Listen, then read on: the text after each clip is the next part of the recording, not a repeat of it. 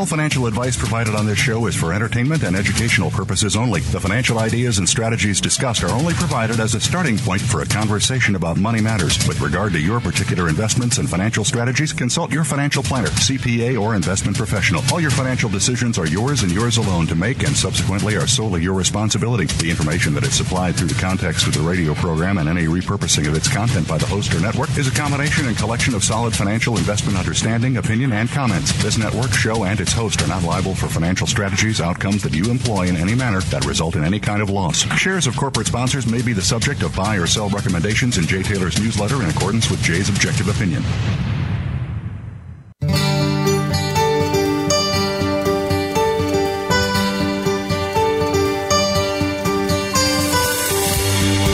Welcome to Turning Hard Times into Good Times with your host, Jay Taylor.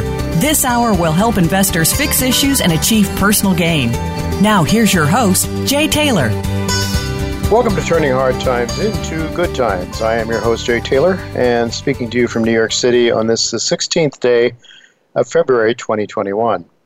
And I do like to remind you that I publish a newsletter called Jay Taylor's Gold, Energy, and Tech Stocks.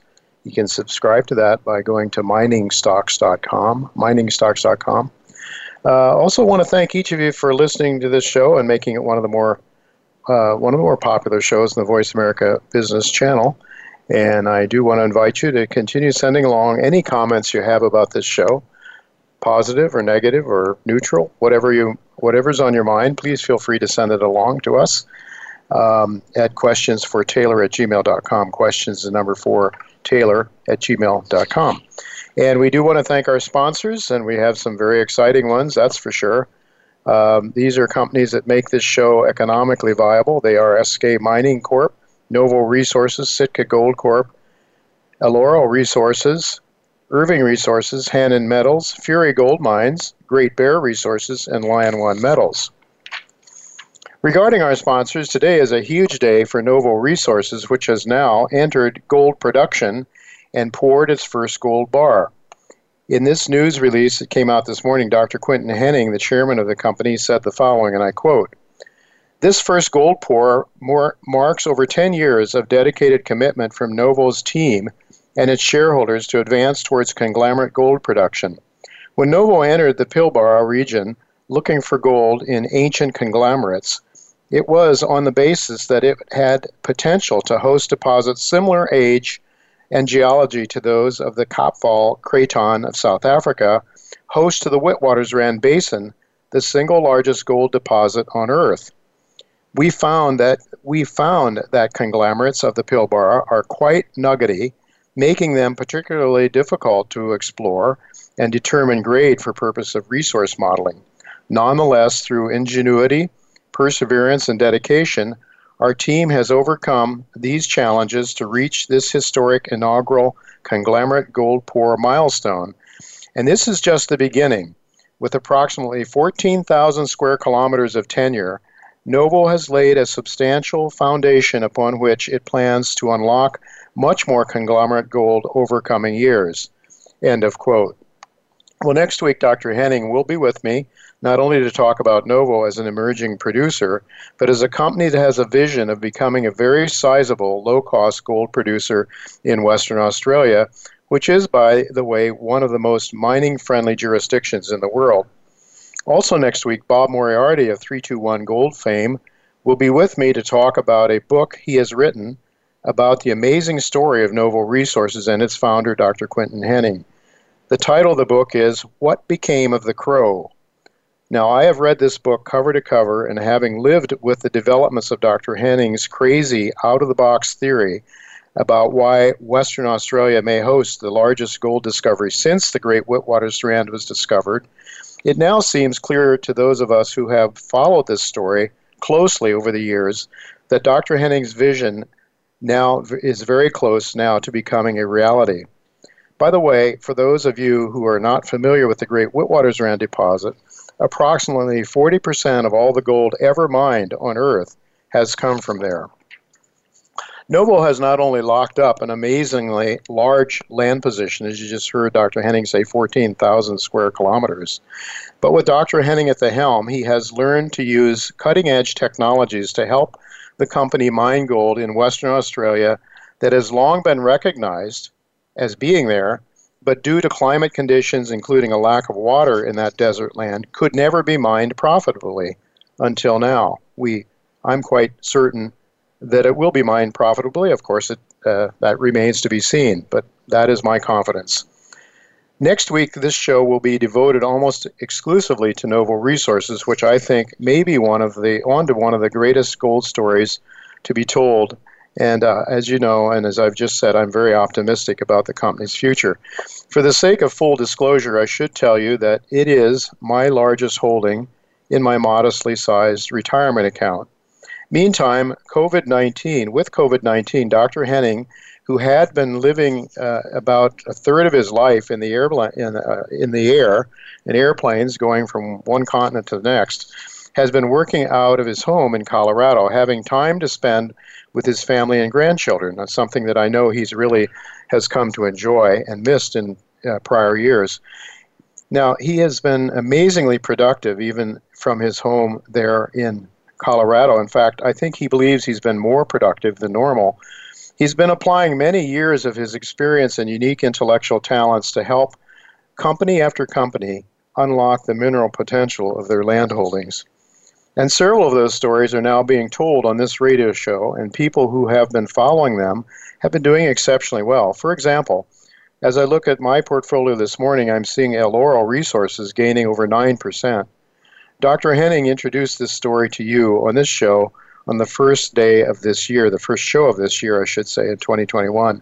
It has the company has a project in Bolivia that is apparently on to what seems to have the potential to become one of the largest silver polymetallic discovery in years. Then there is Eskay Mining Corp that Dr. Hennigh is also very much involved with, and he's talked about on this show. When he became involved as an advisor to Eskay Mining, he brought in with him two of the top VMS experts in the world. It seems quite likely now, based on a number of drill results, that Eskay Mining is on to another Eskay Creek type of deposit.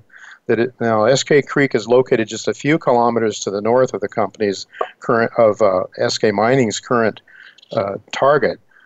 For those of you who are not familiar with Eskay Creek, it was one of the most prolific gold and silver deposits in Canadian mining history.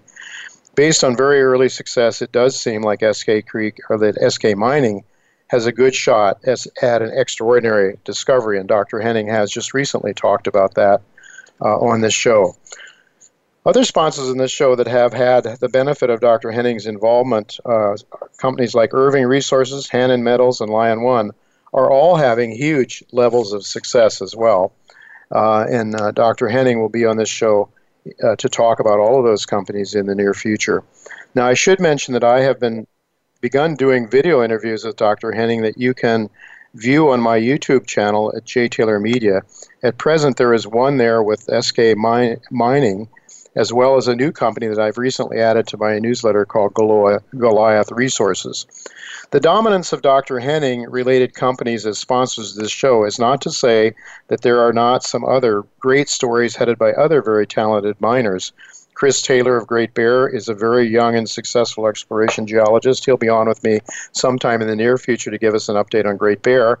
And Michael Timmons of Fury Gold and Corwin Coe of Sitka will also be joining me in the near future. Of course, Dr. Hennigh and all of us who are involved in the gold and silver exploration sector do have the wind at our backs now, given the dire financial conditions that governments around the world find themselves in, thanks to the irresponsible monetary policies that they have engaged in over many decades, at least since John Maynard Keynes introduced his, I think, very injurious theories of economics. It's not that gold and silver are gaining value. We should remind you that that's not why we're having the bull market of a lifetime. Gold and silver remain the same for generation after generation.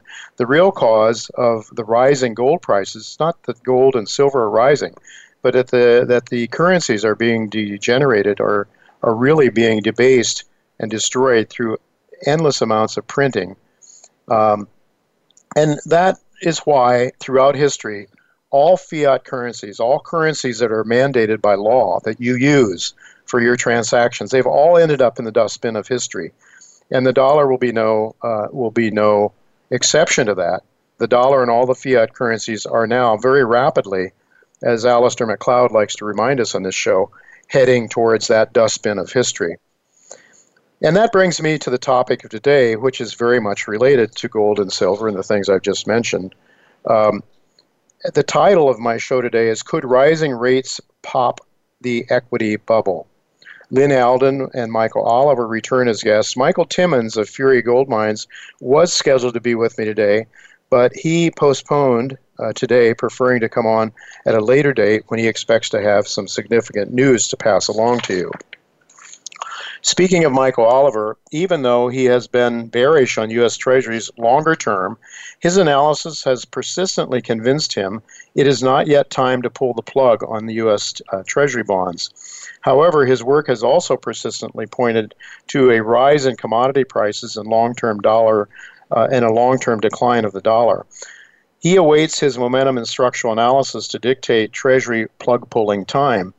Michael has suspected that rising levels of inflation will trigger a rate rise explosion that leads to the Fed's loss of control of rates, which in turn will trigger stock market carnage. Today, Michael will be with me right after our break that's coming up just momentarily, and I'm hoping to find out if that is still his line of thought, and if so, are we in the progression of rising inflation leading to rising rates beyond the Fed's control. In the second half of today's show, as I noted, Lynn Alden will be with me to talk about a recent piece that she wrote that deals with the impact of rising rates on equity markets. And I want to ask her if she can perceive of any market dynamics that could, in fact, cause the central banks around the world to lose control of interest rates. And well, we do have to go to break now, to our first commercial break, but as I noted, Michael Oliver will be right back with me, so don't go away. We'll be right back with Michael.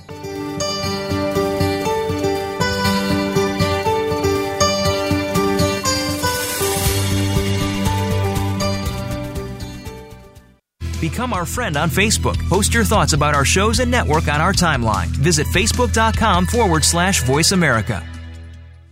Fury Gold Mines is a Canadian exploration and development company committed to aggressively growing its scalable, high-grade gold assets across its 3.5 million-ounce portfolio. Led by a management team of proven explorers and developers, Fury aims to generate major catalysts and performance per share by advancing exploration campaigns across Canada. Fury is well positioned to create value for investors with low risk, development growth, and the potential for a new major discovery. Fury Gold Mines trades on the TSX and NYSE American under Fury. To learn more, go to furygoldmines.com. When it comes to business, you'll find the experts here. Voice America Business Network.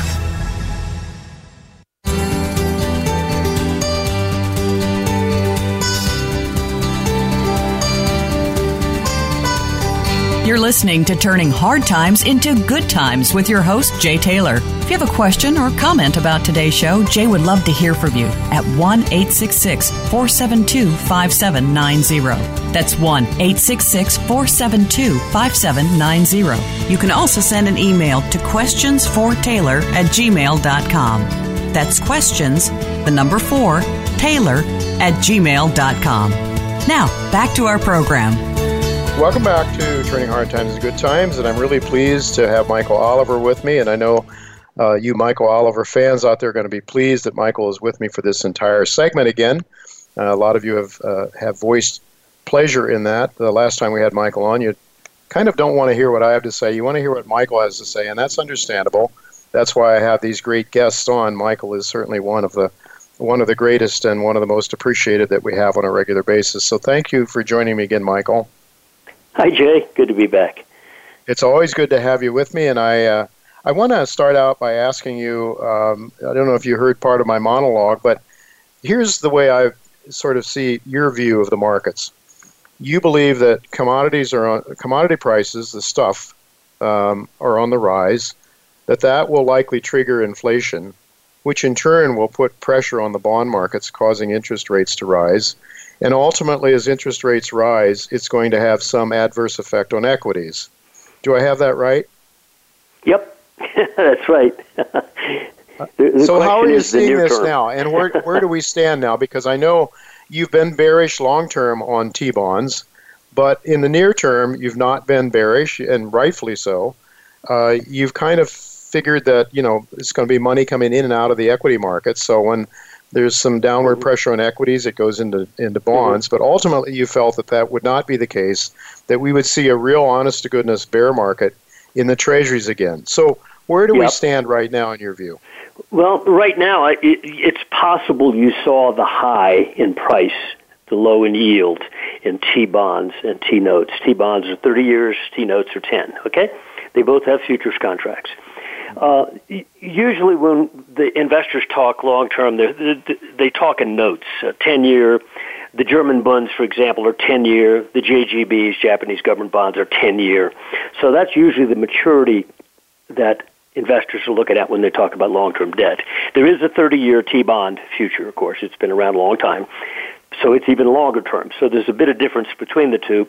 But basically, right now, for example, if you punch up on your quote screen a chart going back at least to 2011-12 on T-note futures, you'll see that there was a major high, meaning a low in yields, that pushed prices of T-note futures up to just above 135. Then there was a big drop, and then in 2016, there was another big rise, or drop in yields, rise in price, where T-notes reached over 134, not far from the high that had occurred in 2012, at just above 135. Well, where are we right now? We're in the high 135s. So we've had a drop, a fairly consistent, not a collapse, arm wrestling drop for the last 6 months or so. And everybody's now, I think there's, I'm not a contrarian, but if I were, I think right now you would have a consensus that, oh, rates are going to rise and we got to be on that train. Short the notes, short the bonds, expecting higher yields. Yes, it's happening, but when you look at a price chart of the T-notes, all they've done is gently give back a small portion of a massive up move in T-note prices that occurred from a low in 2018 that took them from 118 up to 140 plus. And it's taken you 6 months to give back about 5 or 6 points of that entire move, which is to say something. You know, the clock has been working for the bears, but they haven't gained much ground, really. Right. And we're sitting on top of the prior two highs. My assessment of bonds and notes is that right now, if you get short here, watch out. There could be, especially be watching the stock market, because I think what's really driving the interest rate markets now is not so much the expectation of inflation, therefore rising rates, which I think you're going to have sooner or later, but is an alternative to the stock market, just like it was early last year when there was a panic to buy bonds and notes and a panic to buy gold while the stock market was collapsing. Yeah, the stock market looks vulnerable right now. We particularly watch NASDAQ 100 and the three top stocks within it. That's Apple, Amazon, and Microsoft, and they are not doing much. They're not beating their chest anymore. They haven't for quite a while, those three stocks. So I think the leadership is trying to top out here while there's a fever in the stock market. And therefore, you've not had much demand for the notes and bonds. But I think if the stock market starts to peak here, and I suspect it's trying to, watch out for a quick snapback in price, drop in yields in T-bonds and T-notes. And that might be coincident with a sharp upturn in gold, because gold has behaved just like T-bonds and notes over the last 6 months. It's been an arm wrestling drift to the downside. And I suspect if the stock market peaks here and heads down some, you're going to turn the bonds and notes up and gold as well. Now, ultimately, you get down further in the year, I think the issue of the inflation that we're going to see, particularly in commodity prices, is going to actually be negative for the bonds and the notes. But right now, I suspect there's one more flight to safety rally left in that market. Well, that could would certainly seem to be the case as long as confidence is it remains in the system. I would suggest that if we start to see significant interest rate, significant commodity inflation. I don't talk about inflation. We've had inflation in massive amounts of it. I would argue in the financial markets. But what we're talking about, and you know, they don't count that inflation in the CPI. Yeah. They count things with commodity prices, oil, and what it costs to housing and that sort of the rents and that sort of thing. When those things start to go through, if they start to rise dramatically, and do you see some potential for that? I mean, oil is up a lot. Yeah, and a lot of people who are not gold bugs, Ray Dalio, for example, one of the world's most famous hedge fund managers, has for months now said, watch out for the paradigm shift. And he says, people looking at their stocks and looking at the price of their stocks based on dollars are deluding themselves. What's happening to the dollar, not just relative to other currencies, but in terms of quantity of currency around, is so dramatic and historic that you can't trust that ruler as a yardstick anymore in terms of measuring the value of anything, hardly, because the quantity is exploding. And so, in effect, we've got hyper-monetary inflation, which is going to start to show itself in various asset categories. If the stock market were at a bear market low right now, it might help the stock market.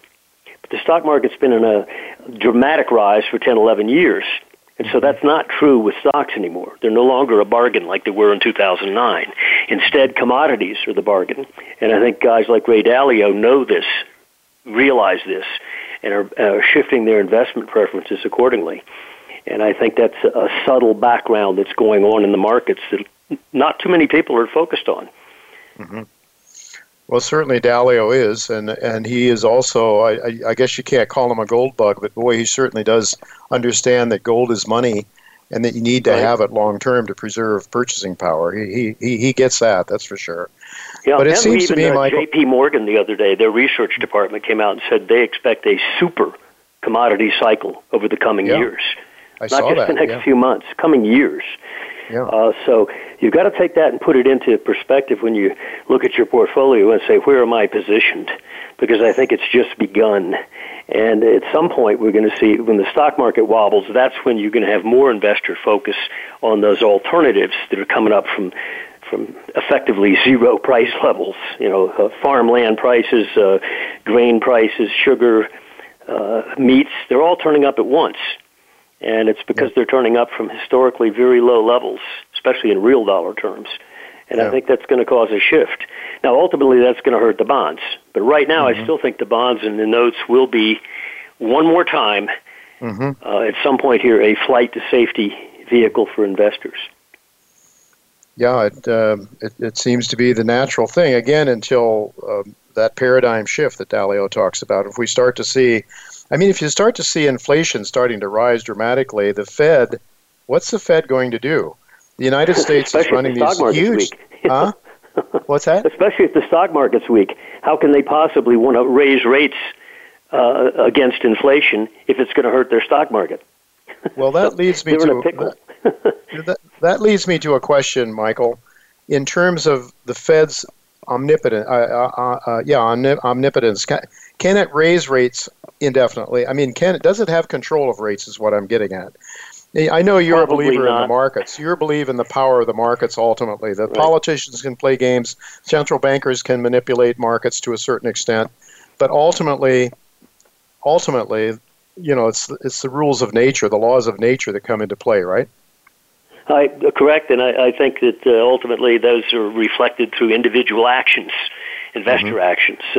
Investors collectively put together in a fund, for example. I mean, finally, that can change, and I think they've put us in a position now, the central banks of the Western world in particular, where pricing of certain assets is way out of line with reality. It's been way out of line for a long time, and therefore when it snaps, it's likely the repercussions are likely to be equal and opposite the other way in terms of excess. And I think the U.S. stock market in particular is an asset category that a lot of people think, well, the Fed's in charge and it's going to take it up forever. Well, there's a point at which that rubber band snaps and the money flows go elsewhere. It happened in the late 70s. I'm working with the wasteland. Absolutely. I remember it well. I'm old enough to remember it well, and I'm wondering if we're not going to see perhaps the same kind of stagflation event that we saw then. Where, even worse. But of course, even worse. But now the problem is you can't raise rates to 17% like Volcker did. It's game over then if that happens, isn't it? It's got to be some sort of a currency reset. Right, and it's a crisis of crises, I think, and I think ultimately when this one's over, a lot of things will be reset in such a drastic and fundamental way that reality will have changed for most investors, most policymakers, et cetera. And that's fine. We're back to reality again, and I think it's coming. And I think the explosion we're seeing in commodities is the beginning phase of that. Yeah, the reality will be forced on the politicians. Just because you want something doesn't make it so. And anyway, I just, with a couple of minutes left here yet, Michael, I want to ask you about gold. Where do you see it now, technically, from your momentum and structural analyses? There's no way we can be bearish, step one, long term. Okay. We've noted that in the past, whatever gold took out a prior major bull market peak, for instance, it peaked at 200 in 1975. Well, in 1978, it came back up and took out that high. If you bought gold taking out the old 1975 price high, in effect, you were a sucker. You should have bought it before then. And what did they do for about 2 or 3 quarters? Gold flip-flopped around before it fully engaged to the upside again. The same thing happened in 1980. It made a peak at 850, 875. And then later, a couple decades later, you took that out. But what happened once you took it out? You went a little bit further, but then you thrashed around for several quarters before you finally engaged big time to the upside in gold and got to 1900. Same story now. We took out the 1900 high, or there was a monthly high in 2011, about 1830, I think it was. We've taken that out last summer, and what have we done since? Flip-flopped around with a slight downside bias, just like T-bonds have done, by the way, a downside bias for the last 6 months. But it's not precipitous. It's arm wrestling type selling. It's redundant. You sell off, make a new low for the sell off. You rally, then you come back down. The issue now on gold is: will you take out the November low, which was 1760 and change, or is this a teaser sell off that is going to try to?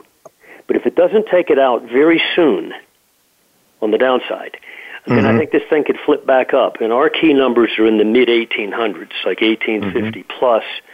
At that point, we think the arm wrestling match of the last 6-7 months is over, upside resuming. Watch silver also. It wants to launch, but it's not going to do it until gold says, okay, I'm through with the arm wrestling match. I'm ready to go back up. As soon as silver senses that gold is through with the corrective process, I think silver is going to be a lightning bolt, and it's a better place to be. Yeah, it's silver for sure. I'm hearing horror stories about shortages, physical shortages, not just for coins, silver coins, but for 1,000-ounce bars and so forth. Right. And now I'm just reading just a note from my wife here talking about the silver. She says the Silver Exchange Traded Funded SLV appears to have just amended its prospectus to acknowledge difficulty in sourcing metal for the fund, end of quote. So, I think that the politicians... Well, gold's down 1.5% today and silver's up a bit. Yeah, that's true. Like silver's saying, get your act over with, I'm ready to go. Okay. Yeah, Michael, we ask the big banks, they play the futures markets, they're in the paper markets, massive amounts of paper, they sell down these metals. I asked a coin dealer, a dealer that I have high regard for, what silver price he thought it would take to clear the market so he doesn't have to wait 2 weeks or 2 months to get a delivery of silver. He said he thinks if we saw $50 silver, we'd see some pride loose. We'd see some silver pride. He said that whenever the markets get slammed, people are not selling their physical. They're not selling their physical. They're buying more. So it's really a fascinating time, I think, for the metals. And, boy, if there was ever a time in my career that I think we've had wind at our backs as precious metals investors, I think it's now. Would you agree with that? Yeah, I agree. The only issue is, can they take out that November low and get some kind of further panic sell-off in gold briefly? And I think it will be brief. Or is this the last attempt that we're seeing right now? And if it fails very soon, I think within days, if you're not through that November low, I think they could flip it back up pretty good. And if you get back up into the mid-1800s, which is the highs of the last 3 or 4 or 5 weeks, have been 1850s area, so forth, I think you get back up there one more time, they're going to launch it. But again, gold is the mama, but it's not necessarily the place to be. I think silver's the place to be. All right. Yeah, it sure seems that way. Well, thank you very much, Michael, for being with us again, sharing your thoughts. Very valuable. Always great to have you here with us, and we'll look to do it again in a couple of weeks from now, I hope. Good. All right. Thank you, Jay. All right, you bet. Folks, we're going to break now, but don't go away. Lynn Alden will be with me. She's going to talk about interest rates' effects on equities and some of her thoughts about the markets as well. So we'll be right back with Lynn Alden.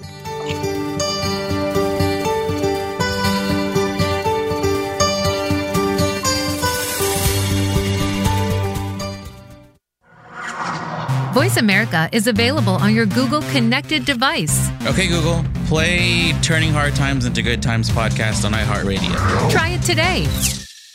Great Bear Resources, trading under GBR on the TSXV and GTBAF on the OTCQX, is a gold exploration company focused on their district-scale Dixie project in the renowned Red Lake Mining District of Ontario. Having made multiple high-grade near-surface gold discoveries, GBR's capital efficiency has allowed them to be fully funded to complete a very active 300,000-meter drill program through 2021.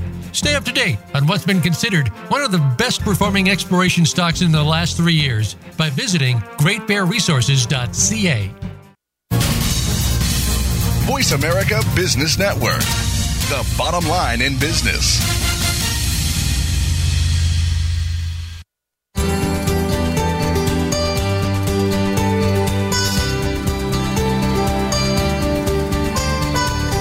You're listening to Turning Hard Times into Good Times with your host, Jay Taylor. If you have a question or comment about today's show, Jay would love to hear from you at 1-866-472-5790.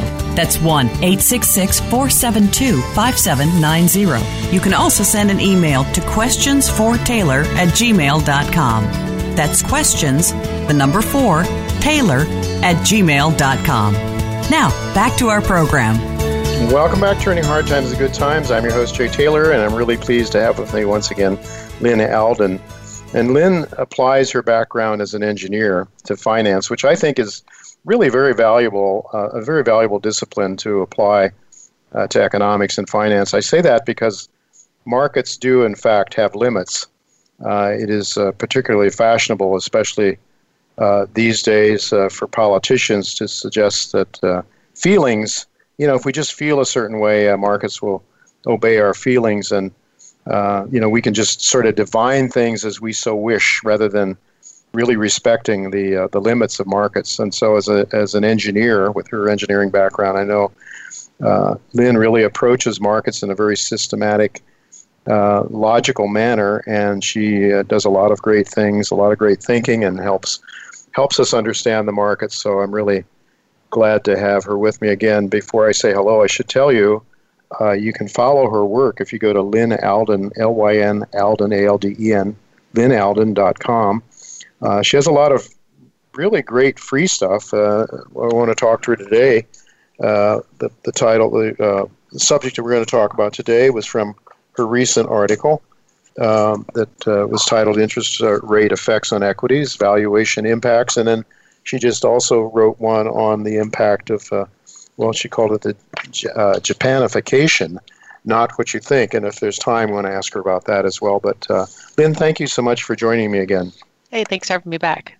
It's really good to have you. And I want to ask you, want to focus a little bit on, mostly on your interest rate effects. And, because people sort of have had this feeling that the central banks have our backs as equity holders. We don't have to worry. I mean, every time there's any kind of a substantial decline in the equity markets, in comes the Federal Reserve, pumping in huge amounts of money, lowering interest rates.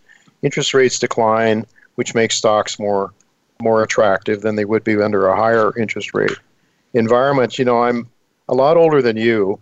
I remember, Mrs. Taylor and I bought our first house. We had a 17.5% mortgage Paul Volcker just raised interest rates because we had a big inflation problem in the 1970s.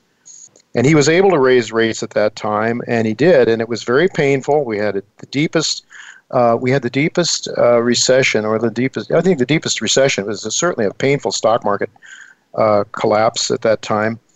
But it set the stage for decades of lower interest rates and growth and so forth. So I kind of remember that time, and I'm thinking back on it and wondering, how much further can interest rates decline? And, you know, there was a book I read called Beating the Dow with Bonds, Michael O'Higgins. In fact, I started following his methodology and found that you could make a lot more money in the bond market for quite a while, most of the time, than in the stock market after that time, because, you know, obviously with rates falling from those high levels, you could make a lot of money in just by owning treasuries. And so I'm just wondering, do you think that this game is about over? I mean, we're almost at zero. We've ticked up a little bit on the 10-year. In fact, it's going up quite a bit recently. But what are your thoughts now? Is there still possibilities of making money after you take the impact of inflation away from the equation? Is there still a possibility of making money by owning treasuries? No, I think a lot of them are facing issues for the next several years. And so we're already starting to see, for example, that the long end of the treasury curve actually is bouncing pretty hard. From the summer lows of 2020, we've had a pretty persistent rise in treasury yields. And in fact, the 10-year just hit 1.3% today. It's been a really big jump. And so we're starting to see a rise there, although it's interesting because it's still below the TIPS market, their inflation expectations. And so there's potentially still further to go up, and that could certainly put pressure on equity valuations, especially the higher valued growth tech names. Because as I discussed in that article, if you look at, say, highly valued growth stocks, and you do discounted cash flow analysis on them, so kind of old school valuation method by estimating their forward cash flows and then discounting them and summing them together to come up with a fair valuation. You know, what makes a growth stock different from a value stock is that a growth stock, more of the cash flows are expected to be in the future, because, you know, right now they might be small or they might be medium-sized, but you expect them to grow considerably in the future, and that's where a lot of their results are going to be. Whereas a value stock is cheaper, slower growing, and more of the cash flows are up front. And so that makes the growth stocks particularly susceptible to, your interest rate that you use for the model. Right. That you discount those years and potentially decades of cash flows. And so as you see the rates go back up, that can put a lot of pressure on some of these extremely highly valued software names and things like that, because we're often trading in many cases at 40 times earnings, 50 times earnings, sometimes more. And so if we get higher yields, which lately we have been. So far the equity market shrugged that off, but I think it's getting somewhat close to, kind of a decision point for equity markets where it's going to be harder to justify some of their extraordinarily high valuations as yields keep rising. Well, I think probably, I guess that's why people don't use that sort of discounted cash flow, because the number's so small on the denominator. I mean, once you start, if you had, 10% rates to discount future cash flows, big difference, and so. But most people, I'm guessing, most equity market players are saying, well, we don't really ever have to worry about rising rates again. The Fed has our back. They can always pump more money into this system. Are they right in thinking that, to the extent they are? To a certain extent, and so I think that the Fed is going to have a decision point in a year or two ahead, because they do have tools to prevent the long end of the curve rising. And the last time they used those tools was the 1940s, when we had a similar fiscal debt situation and high inflation due to all the deficits used to fight the war. And so basically, the Federal Reserve, they have one of two options. One is they can keep doing what they're doing now, which is they're holding the short end of the curve down near zero. But they're letting the longer end of the curve rise. Now, they're still buying some of the treasury, so they're kind of slowing it down a little bit, but they're mostly letting it rise to a certain extent. Or if it reaches a problematic level, they could go in and peg the long end of the curve with yield curve control by being willing to buy any treasuries that try to go above that level. But the downside there is that they, they pretty much fully give up their independence. And so they've actually talked about that in their meeting minutes, where they've put that option on the table. They've discussed it, but they've also discussed the risks, doing it. And so that's not an option that they want to jump to. And it would probably take a lot of market turbulence to make them, go forward with that, because that goes against a lot of the things that they want to do. And so I think that's, it's a pretty decent end game scenario to be aware of. But I don't think it's a linear line, from here to there. I think that kind of like in late 2018 or late 2019, markets have to go through some degree of turbulence and find some issues before the Fed would be kind of forced to intervene in that way. Mm-hmm. What do you think is causing rates to tick up right now? The Fed is still pumping a huge amount of money into the system, aren't they?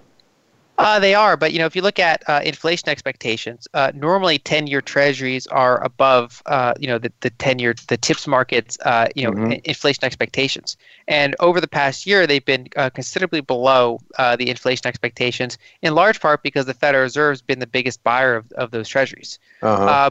But they bought a ton of Treasuries in early 2020, and they bought like almost $2 trillion worth of Treasuries in a 6-month period there in early 2020.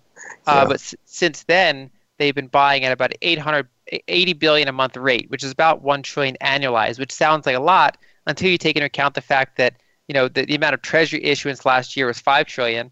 And if we include, a $1.9 trillion stimulus this year, and, along with a $1 trillion kind of base deficit, and you kind of add that up, you're potentially looking at another $3, $4, $5 trillion in issuance this year. And so that's actually a lot of Treasuries for the private sector to absorb. And so if the Fed continues on their current trajectory of purchases, supply and demand characteristics should point to somewhat higher Treasury yields. And so that's where we get some of these, issues for, the equity market. And that's also to some extent what's been leading gold to consolidate over the past 6 months or so, is that, because gold closely tracks real rates. And so even though we've had rising inflation expectations, we've also had rising 10-year yields that have kind of kept gold in that somewhat kind of a mild downtrend, that kind of corrective, stance after a very strong 2018, 2019, and early 2020. Mm-hmm. Well, I when you talk about gold, I have to ask you about Bitcoin. I was going to save that for later in our discussion, but what's driving Bitcoin? So Bitcoin's going through its adoption cycle, and this, Bitcoin kind of operates on its own unique timing, because every 4 years, the number of new Bitcoins gets cut in half. So Bitcoin generates a certain amount of new coins every 10 minutes, and every 4 years, that's pre-programmed to get cut in half. And so that happened back in May 2020. And if you look at the historical chart, Bitcoin does, generally does very well for the, the 12 to 18 months after one of its halving events. Oh. And so lately we've been in kind of the heart of that bull market. And so it actually looks a lot like how it looked back in 2017, and also how it looked back in 2013. And so it's going through that kind of 4-year cycle. And so by most metrics, if you look at on-chain indicators, it's showing that it's maybe halfway through that cycle. But of course, history doesn't repeat perfectly, and so it still has to be monitored for risks. But overall, I think it's going to have corrections and things like that, but it's still somewhat on track to do pretty well, I think, in 2021. But at this point, because it's risen so far, people that have been investing, since, over a year ago, they might want to rebalance. They might want to, kind of shift things into their other assets so they don't become overexposed to something that, might have gone up 3x or 5x or more for them. Yeah. I wasn't aware of this halving aspect. I was aware that Bitcoin had its limits on how many could be produced, but I wasn't aware. So you're saying every 4 years, it gets the quantity gets cut in half? Yeah, that's how it reaches its 21 million cap. So, in the first 4 years of its existence, every 10 minutes, about 50 Bitcoins were generated. Uh-huh. And that's from the mining activities. To basically, the miners verify Bitcoin transactions, and their reward for doing so, in addition to transaction fees, is they get to create those newly generated Bitcoin. And so the number of Bitcoins started at like zero, and then it ramped up by 50 more Bitcoins every 10 minutes. But then after 4 years, that was pre-programmed to reduce to 25 Bitcoins every 10 minutes. And then 4 years later, it went down to 12.5 Bitcoins every 10 minutes. And after this latest halving, it's down to 6.25 Bitcoins every 10 minutes. And so as long as demand remains relatively persistent, if new supply gets cut in half, you tend to get a supply shock. And so much like other commodities, that tends to result in a bull market and a higher plateau for the next Bitcoin price. And then, of course, momentum traders jump on board and you get this big blow off top. And we've seen that actually in every one of these four-year cycles where it kind of ends with this big blow off top and then a correction and a consolidation until the next halving happens again and kind of repeats the cycle, you know, 4 years later. I guess that's something people should really be aware of then and paying close attention to, obviously. I guess that's why people are really reading your stuff, because you're keeping us aware of those kind of very important fundamentals that I wasn't aware of until now. Well, getting back to interest rates, do you see any prospects at all of negative nominal rates in the United States? So we're starting to see that, you know, there might be an issue where there's kind of a shortage actually in some cases of T-bills, and because a lot of institutions need T-bills, and so they've actually been pushing those pretty low, even though the long end of the curve is going up. And so that might cause the Fed some technical issues, but overall they don't really show signs of wanting to go negative, and that makes sense because there's really no evidence that negative yields are kind of beneficial to anyone. And so, you know, Europe and Japan have done them to try to weaken their currency against the dollar, but overall it's not a very good monetary policy, and so the Federal Reserve seems aware of that, and so my base case is more like they're holding yields at zero while letting inflation, you know, kind of do what it's going to do over the next couple of years. And they've shown their willingness to let inflation run hot because, you know, they changed from, you know, kind of using 2% inflation as their ceiling to, you know, targeting to actually, you know, purposely try to get it over that.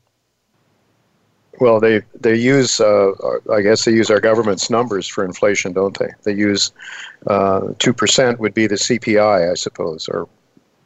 Yeah, they use the PCE, which is one of their. It's similar to the CPI, and so yeah, based on their measurement, they're trying to overshoot 2%, and so, you know, based on the way they measure it, they'd probably get concerned if that hit 4%. But when it's in that 2 to 3% range, they're actually kind of targeting that. Whereas according to the way they've measured it, inflation's averaged maybe 1.5 to 2% over the past 10 years.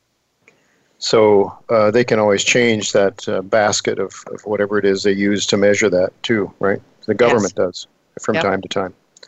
Hedonic pricing and substitution, and all kinds of tricks they pull over the years to get the numbers they want. As you know, somebody's receiving my Social Security is of some interest to me. I don't think that my costs are going up only 1.5%, but that's another issue.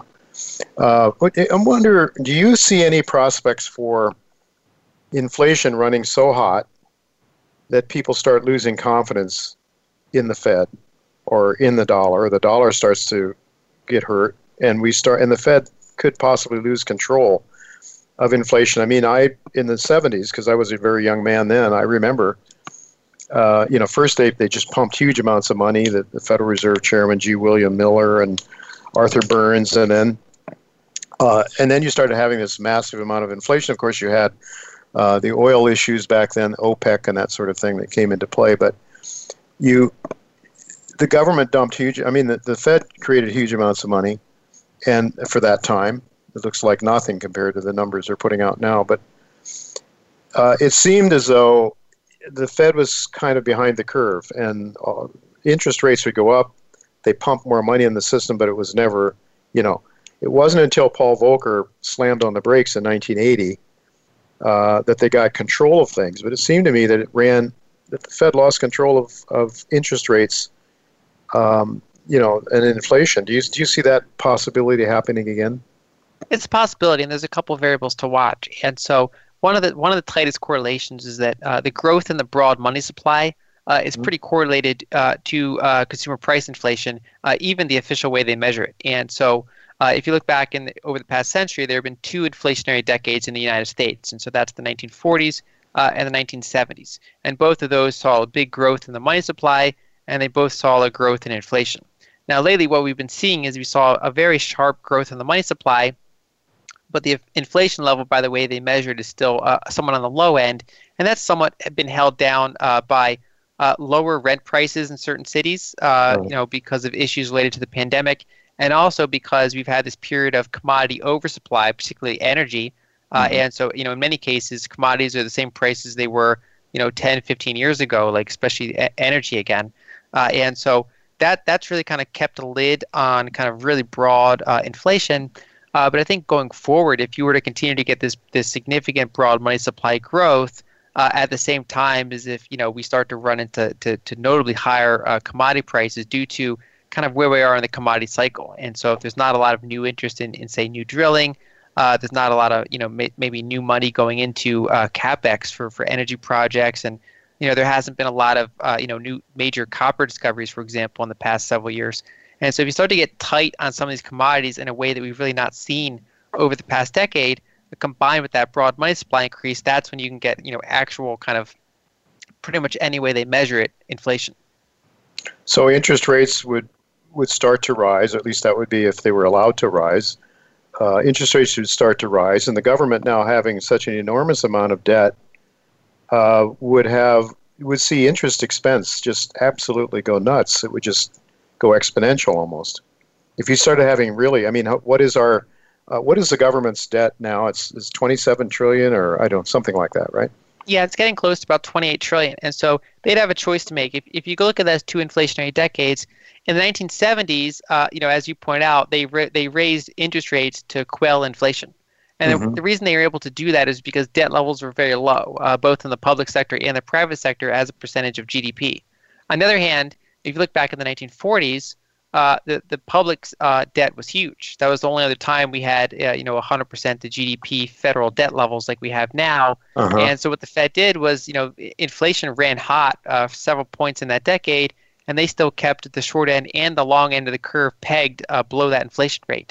And so it's kind of a choice between, you know, letting higher yields kind of, you know, result in a big fiscal problem for the government, or, you know, kind of killing the dollar, because if they hold, you know, there's no free lunch. So if they hold rates below the inflation rate, the release valve is the strength of the currency.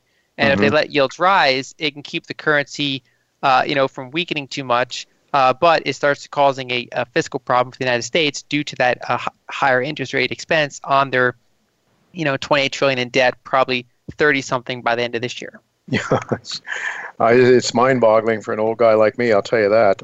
I just noticed there was something, Bank of America's chief investment officer, I think his last name is Hartnett, has expressed concerns that real inflation, as opposed to financial inflation, he's expressing those concerns. He's suggesting that the velocity of people and velocity of money will be in the rise with vaccines and an increased mobility of people.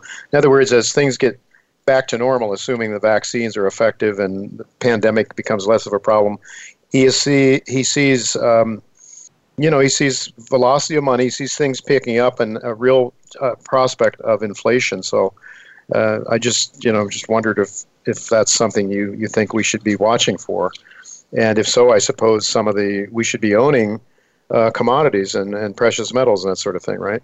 Yeah, certainly. That's, you know, certainly it's something to be aware of, because as you've seen the broad money supply go up, you know, part of the reason that inflation was kept in check over the past year was because velocity fell down. And the interesting thing is about velocity, you don't even necessarily need high velocity for inflation. Like if you look at the 70s, velocity wasn't really higher than the 60s. It's just that it wasn't falling at the same time as broad money supply was going up very dramatically. So if velocity stabilizes or starts going up at the same time as broad money supply is increasing, then yeah, you could certainly get you know, somewhat of an inflation spike, especially because we've had scarcity, you know, kind of supply chain issues and lower capital expenditures for some of these things, and so that's, you know, that's certainly a risk to be aware of. So I've been bullish on commodities. I've been, you know, also you can kind of play it, you know, depending on you know what kind of investor you are, you can short the long end of the treasury curve, for example. You can bet on somewhat higher rates. So, for example, Stanley Druckenmiller gave a great interview the other day where he showed that he's kind of positioning for it regardless of what the Fed does. So he's short treasuries, but he's also long commodities. And so if the Fed kind of intervenes and keeps rates from rising, but inflation is still present, then his commodities position would likely do very well. On the other hand, if the Fed does let yields rise pretty far, that could keep somewhat of a lid on commodities by, you know, maintaining some dollar strength. But it, you know, his short treasuries position would do very well, and so you know, he's kind of positioned for that. And I think that's a smart way to play it, is to be, you know, positioned for, you know, some degree of higher inflation, but then be mindful of the fact that the Fed could intervene in a couple of different ways as it relates to nominal interest rates. Mm-hmm. Oh, it makes sense to me. I guess maybe in wrapping up here, Lynn, we're just about out of money. I'm not out of money, out of time. I guess I think time is money. That's the old saying. I guess then what you're saying is if we have rising interest rates, then probably growth stocks are not so much, and we want to go more for the traditional cash flowing instruments, cash flowing stocks probably, as opposed to a low interest rate situation where growth stocks are favored. Yeah, exactly. That's what I'm favoring. I'm favoring some foreign equities, some value equities, some commodity producers, things like that. Mm-hmm. Although I'm still kind of emphasizing quality. So ones with strong balance sheets, ones that actually have, say low cost production, whatever the case may be for that particular mm-hmm. industry that we're talking about. But I think that kind of value/quality, mix, I think is pretty important going forward. Yeah, absolutely. And you do have a service in which you share more specific investment ideas that people, a very reasonably priced service, I might add. And it's lynnalden.com where folks can go for that. And also, you can read her latest article, Economic Japanification, Not What You Think. And I guess we don't have time to ask you about that, Lynn, which means that people need to go to your website to read about it. Maybe we can have you on sometime soon to talk about that article as well. I want to thank you so much for being with us again and sharing your insights. Very valuable. Always great to have you with us. And I hope we can do it again sometime soon. Yep. Always happy to be here. Thanks. All right. Thank you. Well, folks, that is it for this week. Next week, as I mentioned, Bob Moriarty and Dr. Quinton Hennigh will be with me to talk about the amazing story of Novo Resources. Bob will be talking about his book that he's just written, What Became of the Crow. Until next week, goodbye, and God's blessings to you.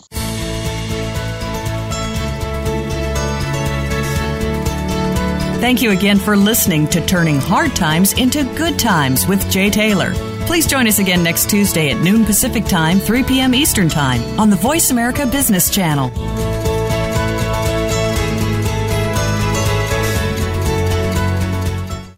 Novo Resources Corp. trades on the OTCQX under the symbol NSRPF and on the TSX Venture Exchange under the symbol NVO. Its flagship assets are located in the Pilbara region of Western Australia. Novo has recently partnered with Sumitomo Corporation of Japan to evaluate, advance, and develop the company's Australian gold projects. With over $40 million in cash and $60 million committed from Sumitomo, Novo is well on its way to establishing itself as one of the top junior explorers and developers in Australia.